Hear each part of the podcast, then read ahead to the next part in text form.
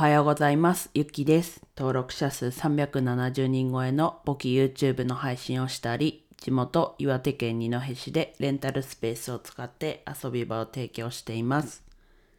はい、今日は久しぶりに、えっと、本業休みで、えっと、ちょっと予定も詰まってない。詰まってない。うん。他に特に予定はないっていう平日の休みです。はい。まあちょっとね、ネット回線の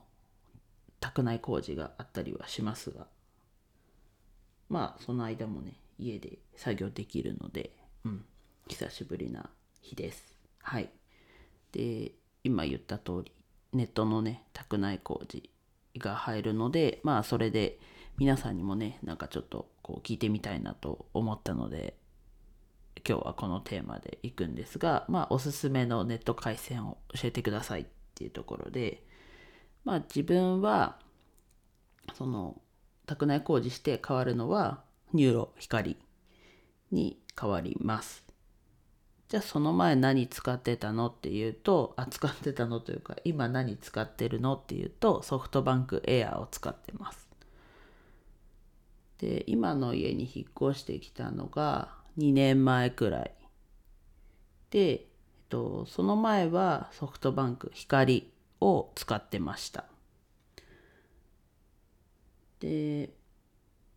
じゃあなんでこう引っ越した時にソフトバンク光からね、ソフトバンクエアになったのかっていうところは、まあ今の住んでるマンションがあまりにも回線が遅すぎるという、ひゃくメガビーピーエス って言ってたかな、すごいなんかひゃくメガビーピーエス がすごい頭に残ってるんで、あれなんだっけ、すごいなんだろうな、こう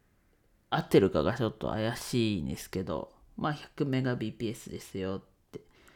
ね、普通に引っ越しの手続きをしてやったんですけど、ものすごく遅くて ひゃくメガビーピーエス の端末を、ここ部屋何個あったっけな、ひゃくろくじゅうぐらい部屋があるんですけど、それをみんなで分け合うっていう状況だったので、いやそれはね、ひゃくわるひゃくろくじゅうだから単純に全部使ったとしたら、まあでも一人で使って、一人というか自分の部屋だけ使ったとしても多分遅いんですよね。なので、それがひゃくろくじゅう部屋あったら、どうなっちゃうんだ ?れいてん、だからいちメガビーピーエス も出ないっていうところですよね。夜なんてそんな感じになっちゃうっていうところですごい、とりあえず遅い。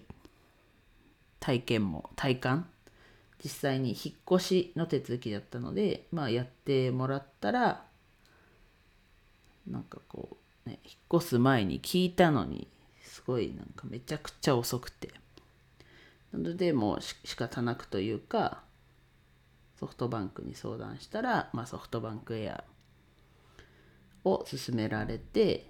で今自分住んでるのじゅういっかいなんですけど、まあ一応じゅっかいぐらい、高さ的にはソフトバンクやじゅっかいぐらいまでって言われてて、そのにねんまえで、まあじゅういっかいだから多分大丈夫でしょうで、とりあえずは大丈夫でした、大丈夫でしたって言うとざっくりすぎますけど、なのでこう今までにねんかん来たんですけど、でも確かにちょ確かにというかここ数ヶ月なんかちょっと遅いなっていう時はあったなと振り返ると。であとそうだ、ニューロ、今日からニューロニューロになるんですけど、そう引っ越してきた時もその遅すぎるんでニューロも検討したんですね。でも、まあ、そもそもその ひゃくメガビーピーエス のしかしかうん出ない機会があって、でニューロも考えたんですけど、まあそもそもねマンションがこうマンションにそのニューロの大元というかがないと結局は契約できないからって諦めたんですけど、にねん越しで、まあ厳密に言うとその2年2年弱ぐらいなんですけど、にねん越しでなんか理事会で決まって、まあ、自分は賃貸なんですけど、まあ、うん、賃貸なんですけど、まあいいか。理事会で、そのマンションの理事会で決まって、入論が入りますってなって、まあいろいろこう、ね、もともと検討してたのもあったり、今の状況をこういろいろ検討した結果、説明会も、ね、出て聞いて、入論にすることにしました。で、なんだろうな、そのマンションの中でじゅうにん以上いると一番こう安い金額になる。だからそこ変動するんですけど、それがじゅうにん、まあ、ひゃくろくじゅうあったらね、それは超えるだろうっていう気持ちも多少あったんですけど、まあ、無事にじゅうにん以上契約してるので、一番安いプラン、プランというか金額になりました。ね、今日宅内工事して使ってみて、それからソフトバンクエアの解約をしようという、そんな感じになっております。はい。